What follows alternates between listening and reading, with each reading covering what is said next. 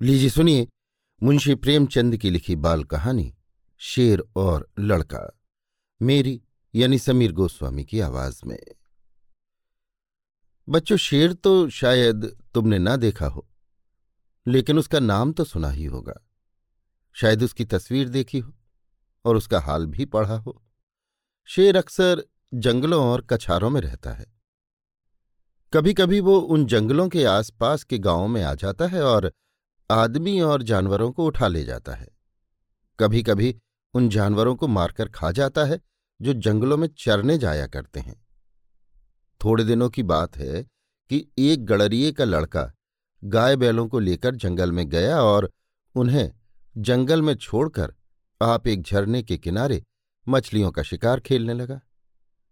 जब शाम होने को आई तो उसने अपने जानवरों को इकट्ठा किया।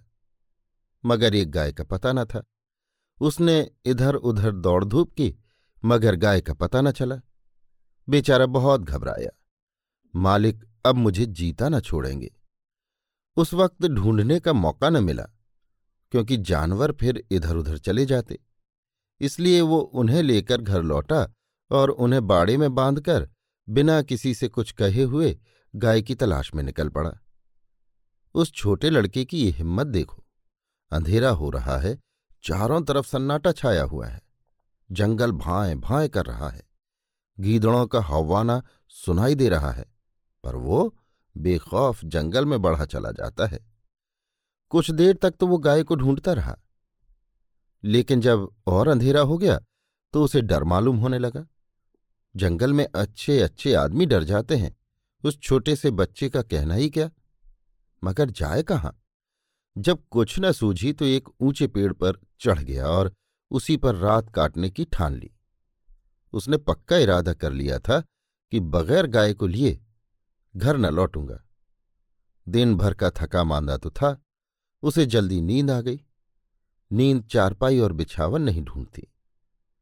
अचानक पेड़ इतनी ज़ोर से हिलने लगा कि उसकी नींद खुल गई। वो गिरते गिरते बच गया। सोचने लगा, पेड़ कौन हिला रहा है? आँखें मलकर नीचे की तरफ़ देखा तो उसके रोए खड़े हो गए। एक शेर पेड़ के नीचे खड़ा, उसकी तरफ़ ललचाई हुई आँखों से ताक रहा था। उसकी जान सूख गई। वो दोनों हाथों से डाल से चिमट गया। नींद भाग गई। कई घंटे गुजर गए, पर शेर वहाँ से जरा भी न हिला। वो बार बार गुर्राता और उछल उछल कर लड़के को पकड़ने की कोशिश करता। कभी कभी तो वो इतने नज़दीक आ जाता कि लड़का ज़ोर से चिल्ला उठता। रात ज्यों त्यों करके कटी।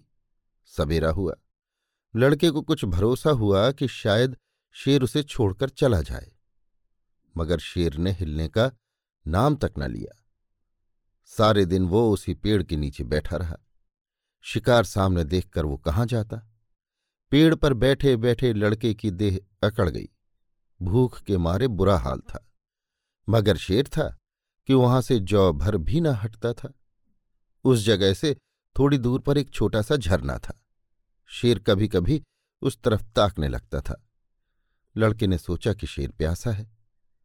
उसे कुछ आस बंधी कि ज्यों ही वो पानी पीने जाएगा, मैं भी यहाँ से खिसक चलूँगा। आखिर शेर उधर चला।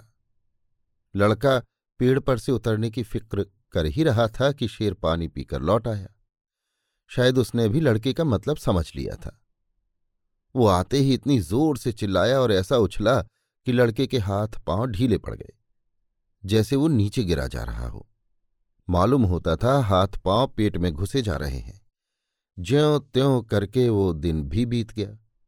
ज्यों ज्यों रात होती जाती थी, शेर की भूख भी तेज होती जाती थी। शायद उसे ये सोच सोचकर गुस्सा आ रहा था कि खाने की चीज़ सामने रखी है और मैं दो दिन से भूखा बैठा हूँ। क्या आज भी एकादशी रहेगी? वो रात भी उसे ताकते ही बीत गई। तीसरा दिन भी निकल आया।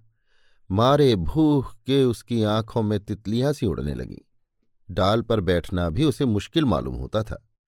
कभी कभी तो उसके जी में आता कि शेर मुझे पकड़ ले और खा जाए। उसने हाथ जोड़कर ईश्वर से विनय की, भगवान, क्या तुम मुझ गरीब पर दया न करोगे? शेर को भी थकावट मालूम हो रही थी। बैठे बैठे उसका जी उब गया। वो चाहता था किसी तरह जल्दी से शिकार मिल जाए। लड़के ने इधर उधर बहुत निगाह दौड़ाई कि कोई नज़र आ जाए, मगर कोई नज़र न आया। तब वो चिल्ला चिल्ला कर रोने लगा, मगर वहाँ उसका रोना कौन सुनता था? आखिर उसे एक तदबीर सूझी। वो पेड़ की फुनगी पर चढ़ गया और अपनी धोती खोलकर उसे हवा में उड़ाने लगा कि शायद किसी शिकारी की नज़र पड़ जाए। एकाएक वो खुशी से उछल पड़ा। उसकी सारी भूख, सारी कमज़ोरी गायब हो गई। कई आदमी झरने के पास खड़े उस उड़ती हुई झंडी को देख रहे थे। शायद उन्हें अचंभा हो रहा था कि जंगल के इस पेड़ पर झंडी कहाँ से आई। लड़के ने उन आदमियों को गिना। एक, दो, तीन, चार। जिस पेड़ पर लड़का बैठा था, वहाँ की ज़मीन कुछ नीची थी।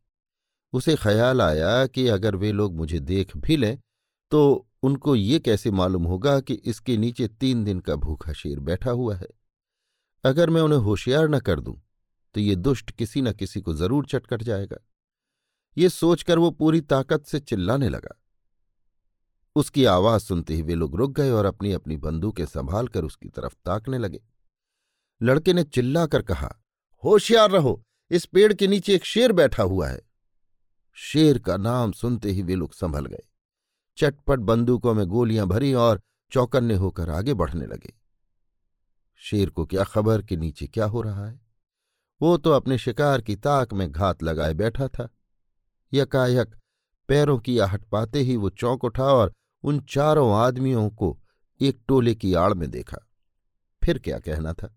उसे मुँह मांगी मुराद मिल गई। भूख में सब्र कहाँ? वो इतने ज़ोर से गरजा कि सारा जंगल हिल गया और उन आदमियों की तरफ़ ज़ोर से जस्त मारी। मगर वे लोग पहले ही से तैयार थे। चारों ने एक साथ गोली चलाई। दन दन दन दन, आवाज़ हुई। चिड़ियाँ पेड़ों से उड़ उड़कर भागने लगीं। लड़के ने नीचे देखा, शेर ज़मीन पर गिर पड़ा था। वो एक बार फिर उछला और फिर गिर पड़ा। फिर वो हिला तक नहीं। लड़की की खुशी का क्या पूछना। भूख, प्यास का नाम तक ना था। चटपट पेड़ से उतरा तो देखा सामने उसका मालिक खड़ा है। वो रोता हुआ उसके पैरों पर गिर पड़ा। मालिक ने उठाकर छाती से लगा लिया और बोला, क्या तू तीन दिन से इसी पेड़ पर था? लड़के ने कहा, हाँ, उतरता कैसे? शेर तो नीचे बैठा हुआ था। मालिक हमने तो समझा था कि किसी शेर ने तुझे मारकर खा लिया। हम चारों आदमी तीन दिन से तुझे ढूंढ रहे हैं। तूने हमसे कहा तक नहीं और निकल खड़ा हुआ? लड़का, मैं डरता था गाय जो खोई थी। मालिक, अरे पागल, गाय तो उसी दिन आप ही, आप चली आई थी। भूख, प्यास से शक्ति न रहने पर भी लड़का हंस पड़ा। अभी आप सुन रहे थे मुंशी प्रेमचंद की लिखी बाल कहानी, शेर और लड़का, मेरी, यानी समीर गोस्वामी की आवाज़ में।